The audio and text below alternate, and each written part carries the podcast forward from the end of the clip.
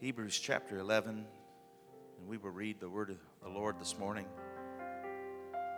And what shall I more say? For the time would fail me to tell of Gideon and of Barak and of Samson and of Jephthah, of David also and Samuel and of the prophets. Amen. Lord, we thank you for your word this morning. I pray that your spirit would take hold of these words that I speak. Allow them to go into the hearts of those who hear, that it would bring forth much fruit for you and for your kingdom. In Jesus' name we pray. And everyone said, Amen. You may be seated. The contrast of Samson and Samuel. Looking at the scripture, going all the way back to the book of Judges, chapter 13.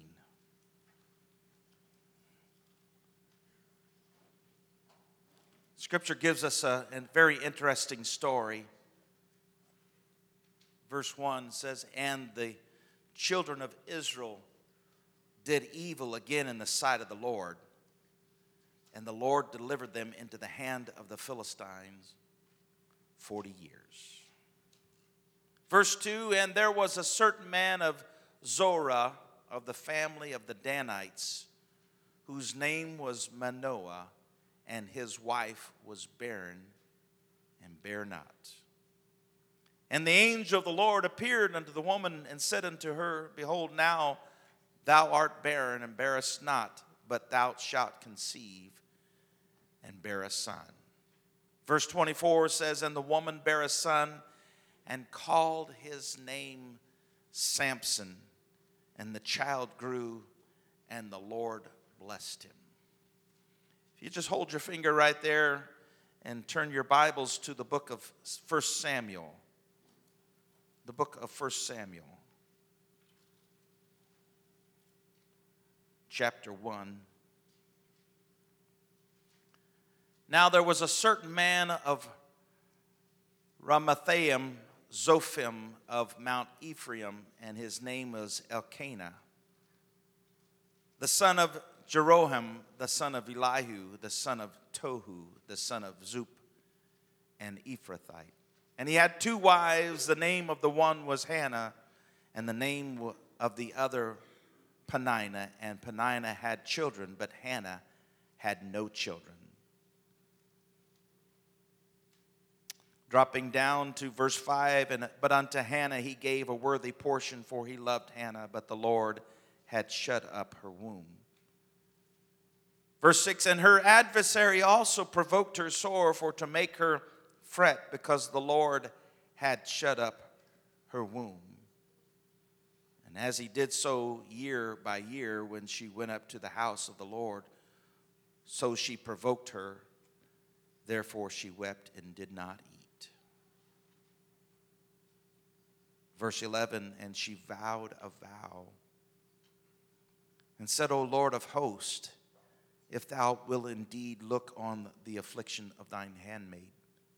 And remember me and, for, and not forget thine handmaid, but wilt give unto thine handmaid a man child, then I will give him unto the Lord all the days of his life, and there shall no razor come upon his head. And it came to pass, as she continued praying before the Lord, that Eli marked her mouth. And Eli said in verse 14, How long wilt thou be drunken? Put away thy wine from thee. And Hannah answered and said, No, my Lord, I am a woman of a sorrowful spirit. I have drunk neither wine nor strong drink, but have poured out my soul before the Lord. Verse 16 Count not thine handmaid for a daughter of Belial, for out of the abundance of my complaint and grief have I spoken hitherto. Then Eli answered and said, Go in peace, and the God of Israel grant thee thy petition that thou hast asked of him. And she said, Let thine handmaid find grace in thy sight. So the woman went her way and did not eat, and her countenance was no more. And it came to pass in verse 20, when the time was come about after Hannah had conceived, that she bare a son and called his name Samuel, saying, Because I have asked him of the Lord. Two births, very miraculous. Two women who were barren, similar circumstances, had two sons. One from this woman who we don't know her name, we know her husband's name. She calls her son Samson. And the other woman, we know her name. Her name is Hannah. And she called her son Samuel because I have asked him of the Lord. Two judges of the nation of Israel. Samuel was a judge and he judged Israel for 40 years. Samuel is a judge, he judges Israel for 40 years. But we see two very different people here. This story, the Apostle Paul said it like this in the New Testament. He said, All these things were written for our examples. And we go back into the scripture, we find that this is not just two stories, just to have two stories in the scripture, but these stories are there and they show and paint something very important about us as believers, as spirit filled people of God. When I look at these two men, I can think of the many stories that have often been told about this man named Samson. How he took the jawbone of a donkey and killed a thousand Philistines. How he took the gates of the city and carried them for 25 miles. 25 miles and it was at an elevation that he was walking, not on flat ground. We see many outstanding and phenomenal feats from this man, Samson. But there's a contrast here when you look at their lives and the legacy that they leave behind. Something very, very important here, and I want to note these things. And I, am going to go through and show you that there are some great differences here in these individuals. It, there is a large determination to who and how you're born into the kingdom of God. You can receive the baptism of the Holy Ghost and you're born into a, a troubled place, and soon you will attract that spirit to you. And it, it comes out of you in every aspect of what you do and live. You can be born in a very troubled place, but if you have someone who gives you minute and detailed care for your upbringing, we see that there is a completely different result. You can study these two men and find out that they both had supernatural births, just like that we, as are born into the kingdom of God, we have supernatural births. But if you're born into, with a supernatural birth into a troubled place and you don't have the proper leadership and the leadership that will help you to grow, you can become a, a, a believer who thinks they're doing right, but they're actually doing very destructive things to the kingdom of God.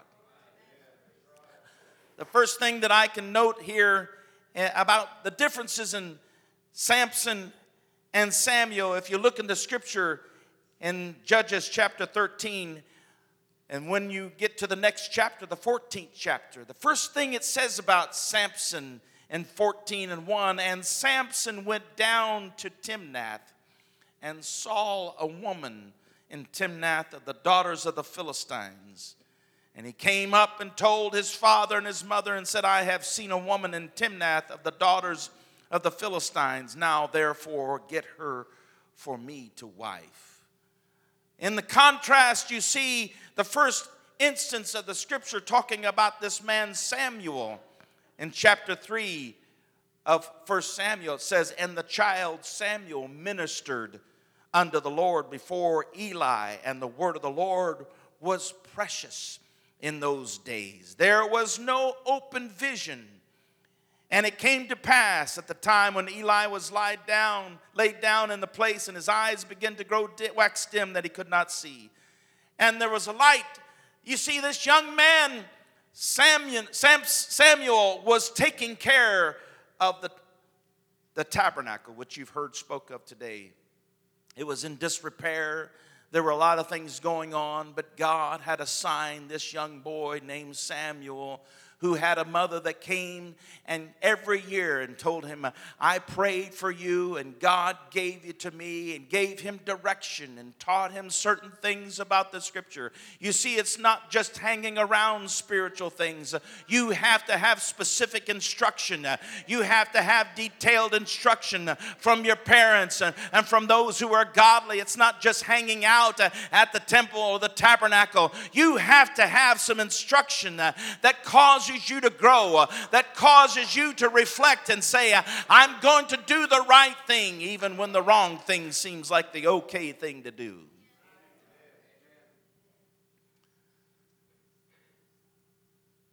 Verse 9 says, Therefore Eli said unto Samuel, Go lie down, and it shall be, if he call thee, that thou shalt say, Speak, Lord, for thy servant heareth.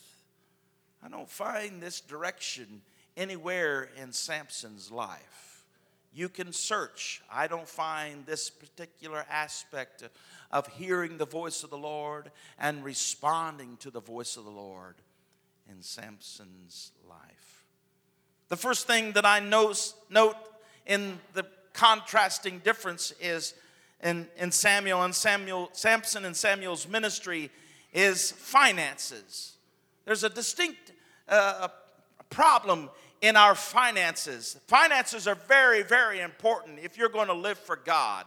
Finances are extremely important, and you can have the finances that will grow you or uh, that are going to grow the kingdom. You can have what are your motives in, in the finances that you control. And here we find in the book of Judges, chapter 14 and verse, verse 13. Let's look here. The scripture says, but if you cannot declare it, him, and Samson said unto in verse 12, I, now, I will now put forth a riddle unto you.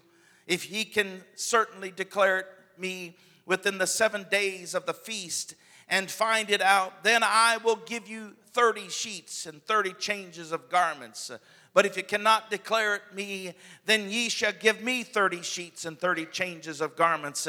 And they said unto him, Put forth thy riddle that we may hear it. There's a difference here. If you look at 1 Samuel chapter 12, uh, something very interesting to note uh, that this man, uh, he always had the kingdom of God. In fact, uh, look at 1 Samuel chapter 12 as we read here in verse 4.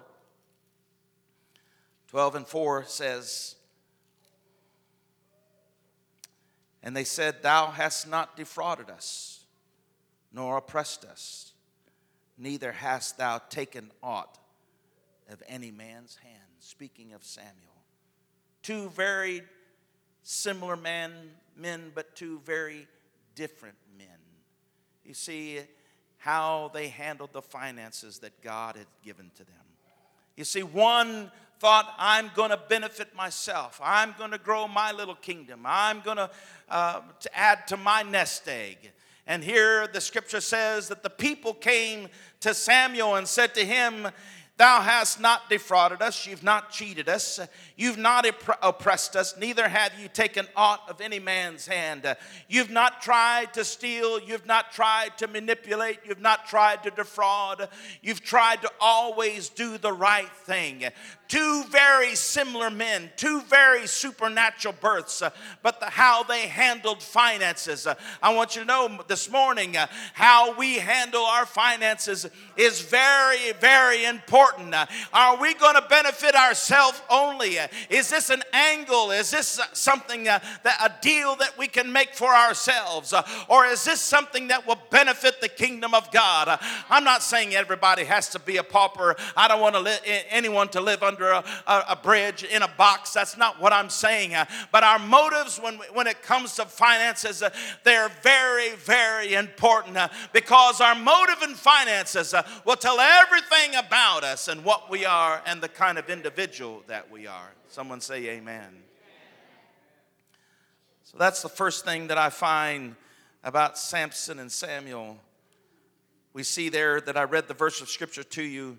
And the second thing that I can find about the difference between Samuel and Samson are relationships. The first thing that I see here in Judges in 14, verse 3, he says to his mother and his father, I've seen a woman in Timnath of the daughters of the Philistines. Now, therefore, get her for me to wife. It's something that I want to enjoy. It's something that I want to enjoy in my relationship. It was not that the kingdom had been given to him, the, the judgeship had been given to him so that he would rule over the nation of Israel and that he would keep himself separate and set apart. You notice in both occasions, uh, they were not supposed to drink strong drink. Uh, they were not supposed to cut ha- their hair, uh, and those were uh, th- those were similarities. Uh, and that they were set apart. They were to do a right thing. Uh, they were to live righteous and godly. we are a set apart people. we are a righteous people. we are a godly people. we're set apart for a purpose. this is not so that we can. The Holy Ghost is not given to us so that we can use it to, for our benefit to show our gifts. Uh, there was a man in the Bible, in the book of Genesis, uh, he used his name, uh, his gifts uh, for his benefit. His name was Balak uh, and ba- uh, Balaam. he used these supernatural gifts that God had given to him. He said to one man, He said, I'm not allowed to prophesy, but I can tell you what to do, and you can curse Israel. If there's always an angle, there's always a way uh, but if you will do the right thing, uh, if you'll stand upright, uh, if you'll live godly, if you'll live holy, the right thing, God will always keep account and make sure that you are counted among the faithful. His relationships go down. The first instance of this man, Samson, is for him to go down and consider a woman among the Philistines. The first instance in the scripture doesn't talk to, about him doing anything supernatural, doesn't talk about him offering up an altar of sacrifice, doesn't talk about him reaching out and, and drawing closer to God. It talks about his relationships with others who are around him. You know, our relationships are very, very, very important. Amen. They're very, very important. How you treat others, how you, you're treated, how you, you see, some people say, well, we, I'm not going to talk to them because they've treated me poorly. You be careful how you, you say, I'm not going to talk to that person. Amen? Amen? Praise God. Allow, don't allow someone else's carnality to affect your spirit. Don't allow somebody else's depression to call, bring you into depression. Don't allow somebody's dishonesty, dishonesty to make you dishonest. Remember, we're to stand above the fray. We're to be godly and righteous in an unrighteous world. You say, Well, uh, my family, they're dragging me down. You need to get down on your knees and talk to the Lord and say, Lord, this is my family. They're always going to be my family. I'm not trying to disassociate or, or I'm not trying to run from my family, but I'm going to stand and be godly and righteous in my family family. Someone shout hallelujah. You don't have to take that familiar spirit. Amen. I bind, you need to say every day, I bind that spirit of depression. I bind that spirit of oppression. I come against it in the name of Jesus. You have given me authority. Hallelujah. Hallelujah. Come on. Uh, this is the word of the Lord this morning. You don't have to receive it, you don't have to allow itself to attach itself to you. Amen. Amen. 1 Samuel chapter 2 and verse 35, looking at the relationships that this man Samuel had. 1 Samuel chapter 2 and verse 35.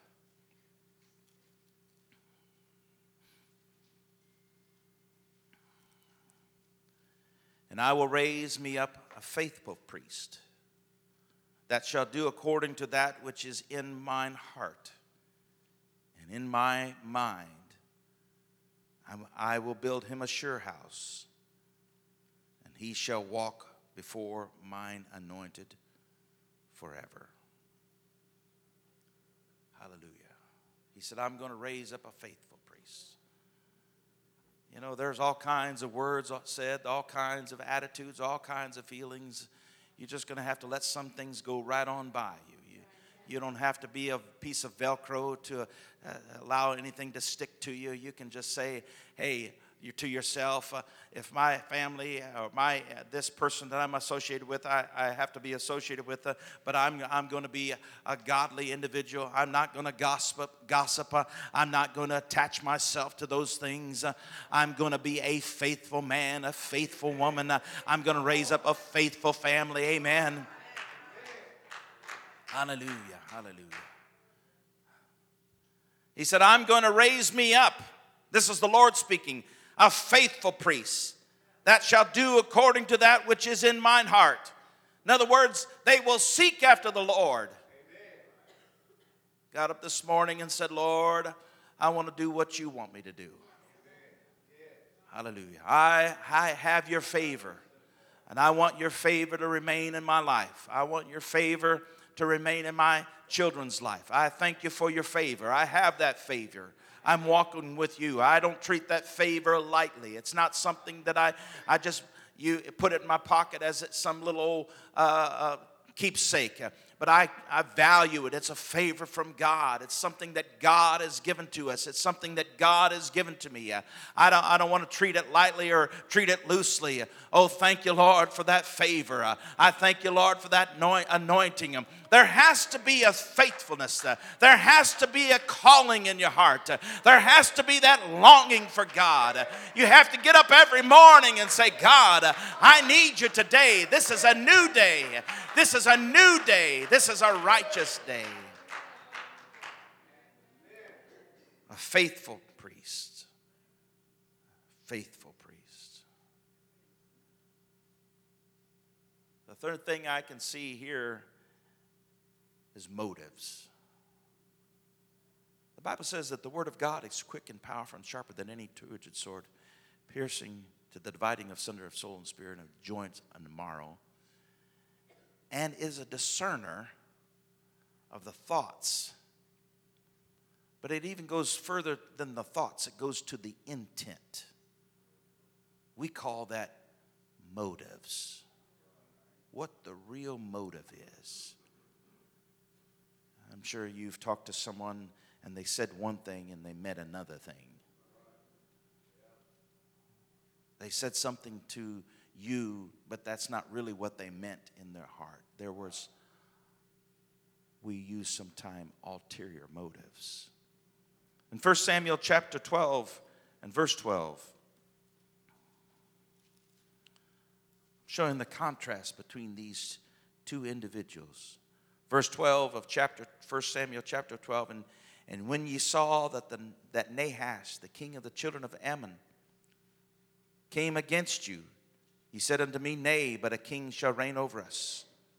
When the Lord your God was your king. Now therefore, behold the king whom ye have chosen and whom ye have desired. And behold, the Lord hath set a king over you. If you will fear the Lord and serve him and obey his voice and not rebel against the commandment of the Lord, then shall both ye and also the king that reigneth over you continue following the Lord your God. But if you will not obey the voice of the Lord, but rebel against the commandment of the Lord, then shall the hand of the Lord be against you as it was against your fathers. Now, therefore, stand and see this great thing which the Lord will do before your eyes. Motives. What was the motive here? Samuel, the scripture says that when they asked for a king, Samuel prayed. He was very disturbed because God was their king, God was their judge. He is the one that directed them. And they said, We want to be like nations around us, we want to be like everyone else around us. Samuel went and prayed, and he was distraught, and he was weeping and crying before the Lord. Before the Lord and the Lord told Samuel, said, Get up.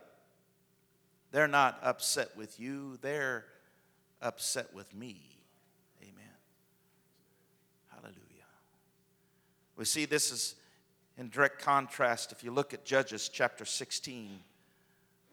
Very interesting how the motives of Samson are seen here. Samson really shows himself. Judges chapter 16 and verse 20. And she said, The Philistines be upon thee, Samson. And he awoke out of his sleep and said, I will go out as at other times. I will go out as at other times. This is okay. I can shake this off. I can, I can make this happen. I've experienced this before. I'll, I'll overcome this. I'll just go out as at other times. Oh, be, be very careful how you treat the presence of God. The Bible says that God is long suffering. And he said, I'll just go out as at other times before and shake myself. I'll repent again and get myself together and get myself all straightened out. I'll go to the altar and, and God will accept me back. And he wist not that the Lord was departed from him. Amen. There came a point in time, even though Samson had a miraculous birth, there came a point in time when God said, okay, if that's what you want to do, you go ahead and do it. Samson thought that he could call, that God was at beck, his beck and call, just like he would whistle for a dog, you know. Come on over here. That's what he said here. I will go out as at other times and I will shake myself. I'll just call upon God and His mercy, and I'll just, He'll come running, and He's merciful and He's good. But he didn't realize that God had said to himself and to others that were around and said, I'm denying that I know Samson. And the Lord departed from him. I, I, I think that's a terrible place to be. I, I think that's a terrible place to be. When you come and play church, that's a terrible place to be. When you hear the preaching of the word of the Lord and you don't respond to the preaching of the word of God and you hear it over and over and you decide that I'm just, I'll accept this and I won't accept that and I'm going to take this and I'm not going to take that. Uh, well, you, you just do what Samson did uh, and you, t- and you say, I'll shake myself. Uh, I'll go out as at other times. And it's always going to be that way. It won't always be that way. There comes a time when God said, Enough is enough.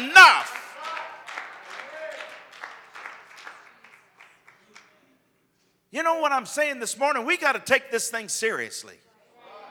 We, this living for God is not just something that we do because it's our culture. We are Christians, so to speak, and, and we're against the cult, we're counterculture against the culture of our country. No, no, no. I'm telling you, it's more than that. I'm not necessarily counterculture. I am in, in, a, in respect, but I'm here to serve the Lord Jesus Christ, not to be counterculture against the culture of the country.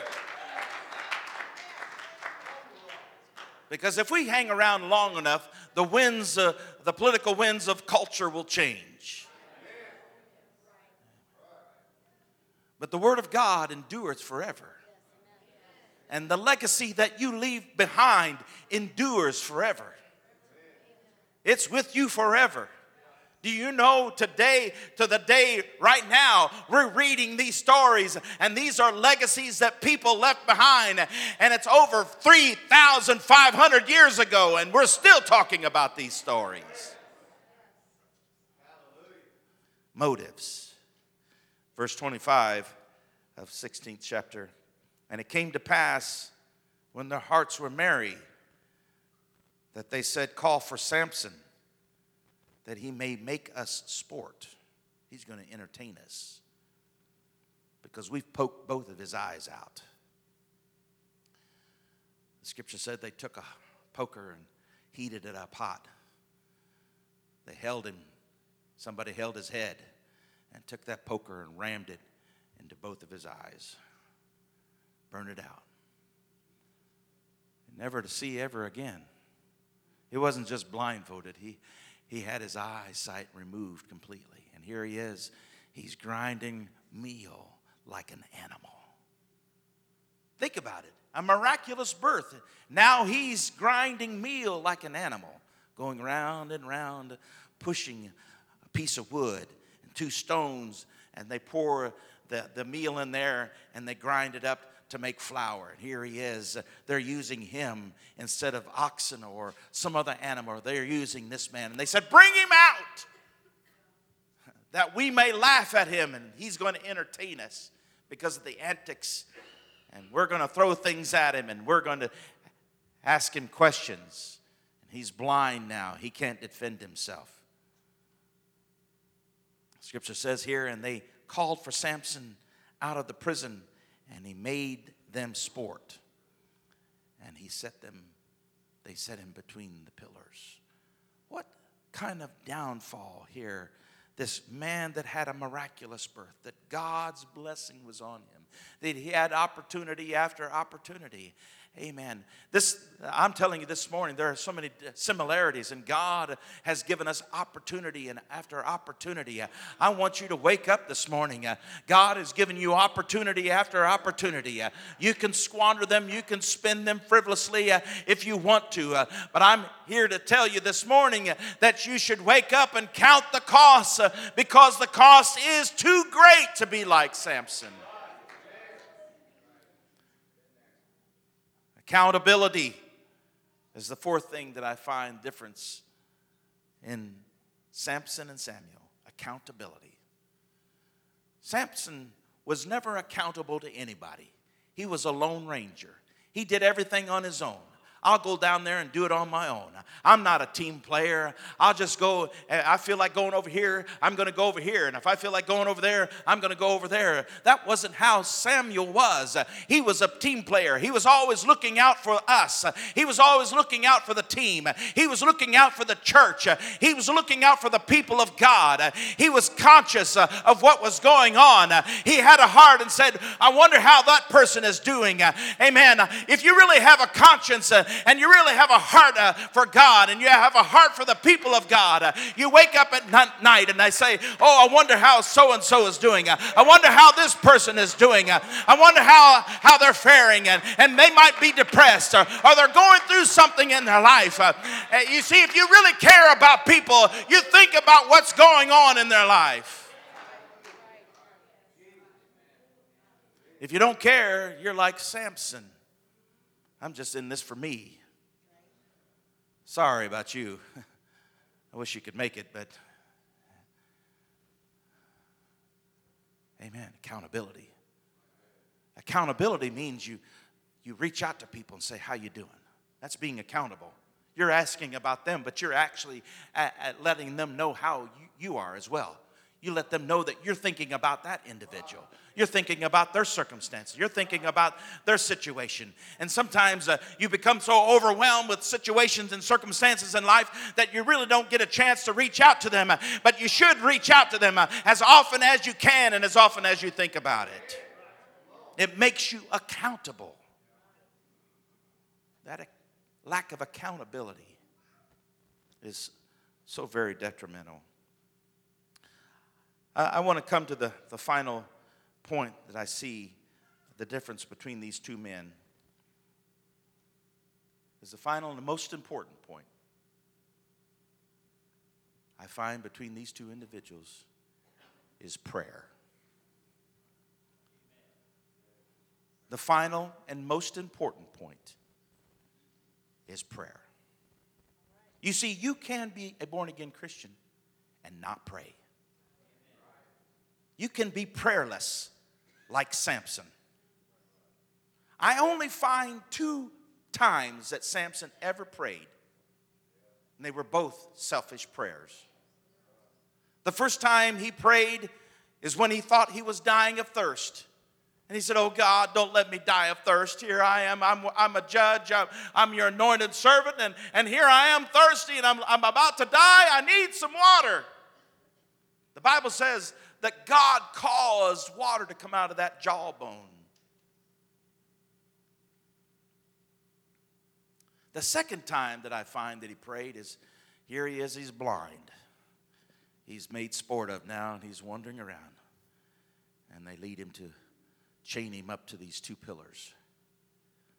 He prays, but it's an act of desperation for himself. Oh God, you see, I'm here.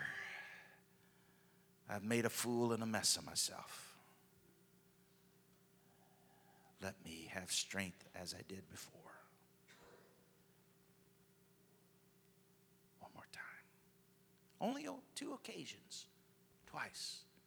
Prayers both for himself. I don't find him praying for the people. I don't find him praying that, uh, that someone would be delivered. I don't find him praying for crops and rain. I don't find him praying that there was deliverance from the Philistines. That all he had under control him himself. I'll go down there to the Philistines. I'll take care of him. And the Bible says that the Lord was with him. You know, once God gives you a gift, he gives you a gift. It's yours.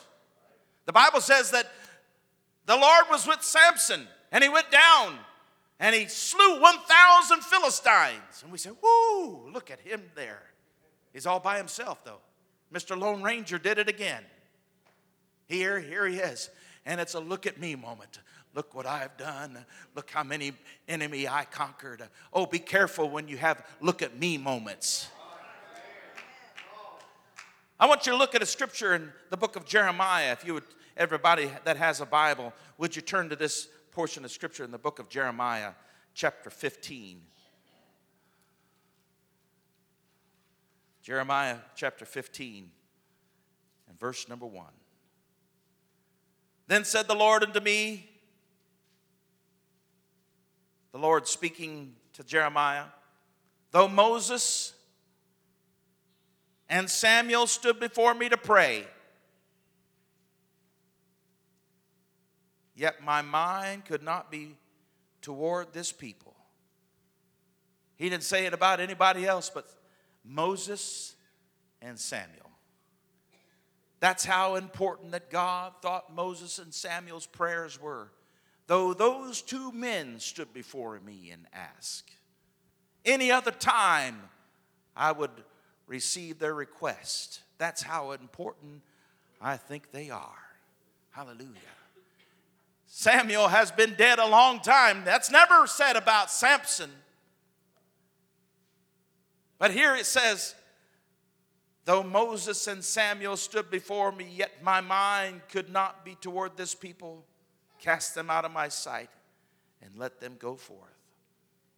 The Bible says that when Saul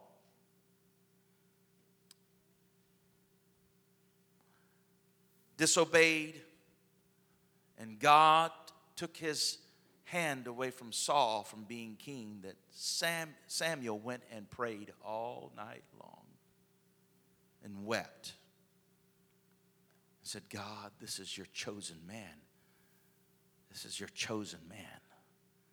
And God said, Get up, Samuel. I've got a man who's a man after my own heart. Amen. You see, the people chose Saul, he was head and shoulders. He was a fine looking man. He was head and shoulders above everyone in Israel, the scripture says. That, and that speaks of how he looked and they, they liked his appearance and he was the one that they thought that should lead them. But, but god had a man who didn't look like saul but he was on the backside of the desert. He was watching the sheep. He was there playing the little harp and singing songs unto god and praying. There was a spirit of prayer. I want you to know that god wants us to pray people of god. Why won't you pray? Why won't you get a hold of god? Why don't you get down on your knees? Why don't you pray? I find in the book of, of James it said that Elijah was a man of like passions, and he caused it not to rain and he says, We can pray like Elijah. There's a direct line.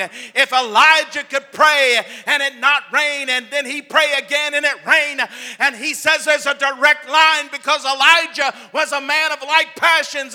You and I have the ability to call down the power of God if we will use the power that God has given to us. If we will become spiritual people, not just have a supernatural birth, not just go through the motions of having church, uh, but if we will be spiritual people, uh, God will work miraculous in our lives.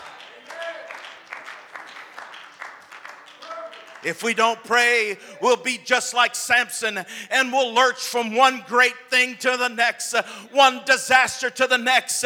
And we, after we come through that journey, after we come through that trial, we can look at others and say, I made it. And you made it because it was the grace of God that you made it. It wasn't, you didn't make it because you were faithful. You didn't make it because you were godly. You made it because God wanted you to make it. And I look around and I see a lot of people attending church, but I don't see very many people praying. And I'll say that because I'm the pastor. I see a lot of people just attending church. They come and sing songs and they're carnal as all get out. Hallelujah. Why won't we pray? Why don't we pray?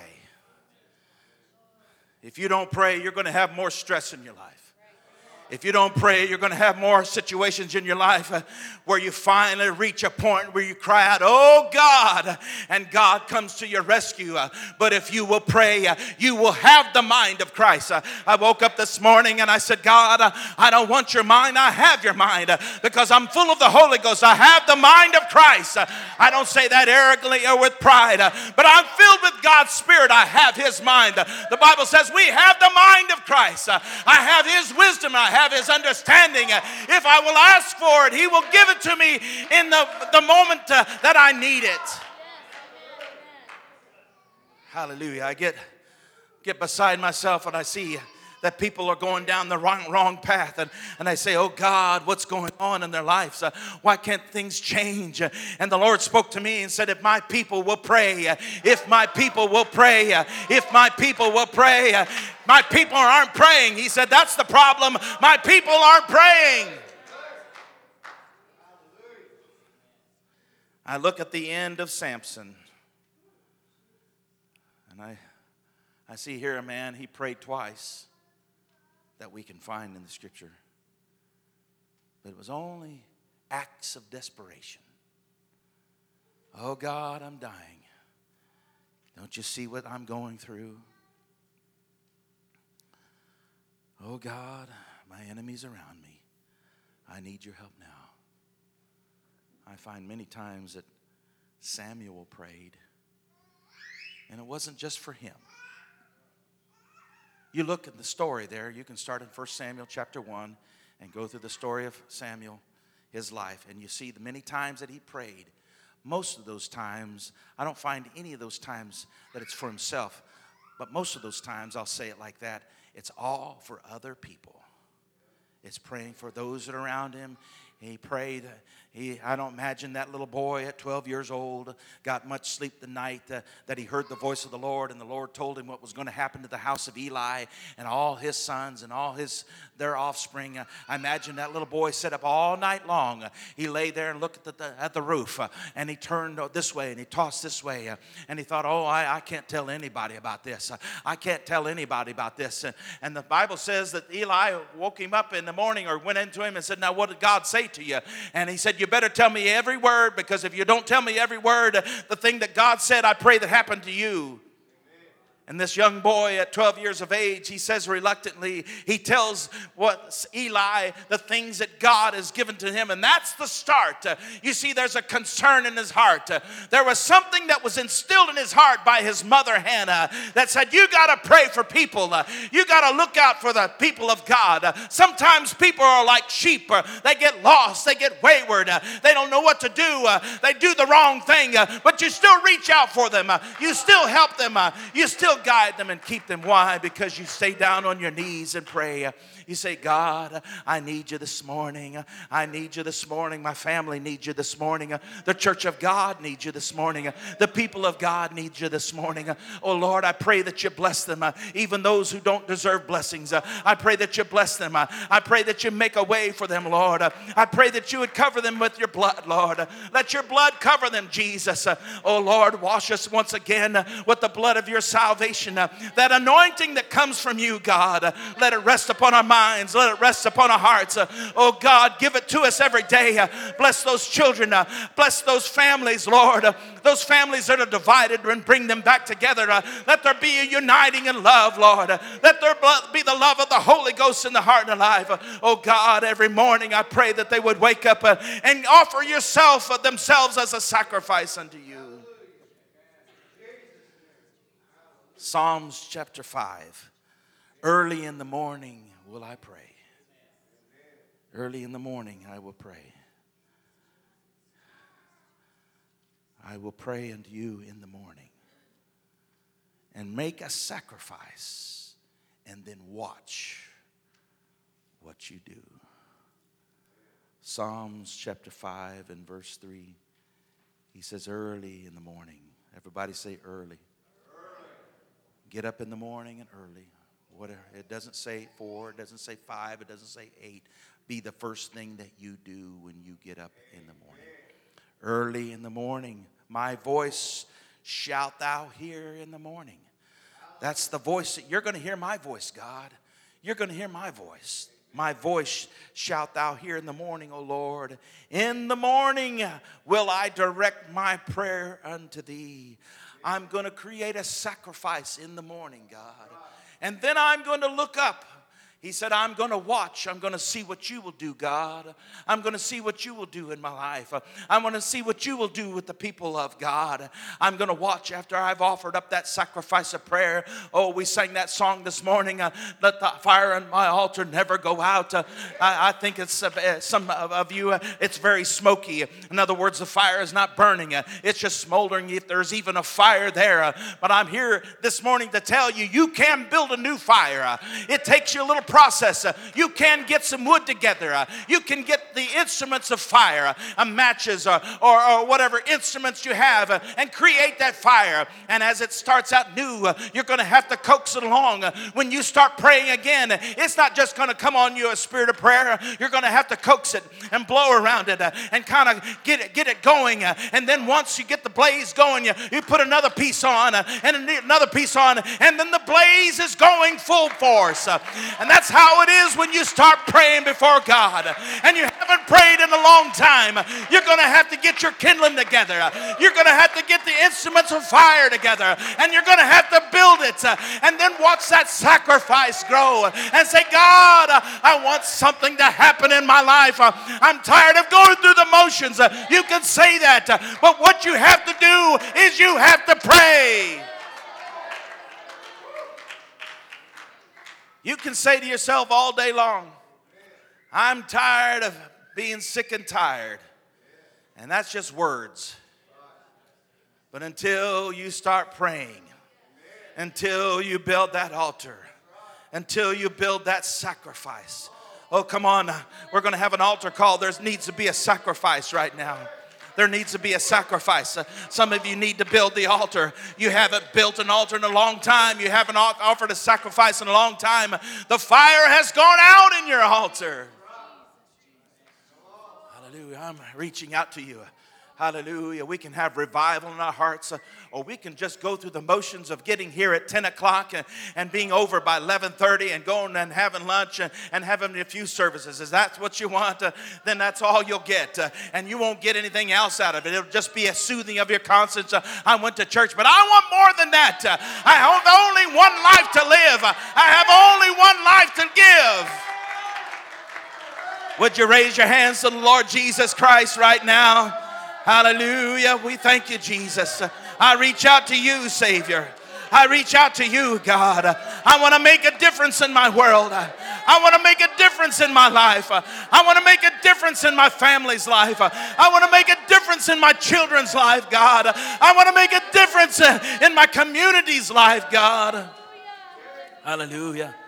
Do you want to make a difference? The altar is open if you want to come down here and make a difference. You can some, uh, come and sit on the front row if you can't kneel down. But would you come and start the fire burning in your heart one more time? Would you start that fire again? Would you say, God, ignite the Holy Ghost fire in my life? Ignite that fire within me one more time. I need you, Jesus. Oh, hallelujah, hallelujah, hallelujah. I need you, Lord. I reach out to you today. I reach out to you today. I reach out to you today. I reach out to you today, God. Hallelujah, for your anointing, for your power, for your glory, for your righteousness uh, and your holiness right now, Savior. Hallelujah, hallelujah, hallelujah. Stir up that gift. Uh, stir up that gift, Lord. That, that fire, that flame that was in my heart. Uh, I want revival in my life, God. I want revival in my heart, God. God. Uh, I want revival in my words, Lord Jesus. Uh, let the words of my mouth and the meditation of my heart uh, be acceptable to you, Jesus, my strength and my redeemer. I don't want to just go through the motions. Oh, but Lord, I want there to be a flame of fire that catches hold, God, that changes me, that makes me anew and renewed in you, Savior. Hallelujah, oh God. Oh God, I need you. I need you. I need you. I need that flame one more time. I need you. I need you. I need you, Lord. I need that, Lord, that flame burning in my heart.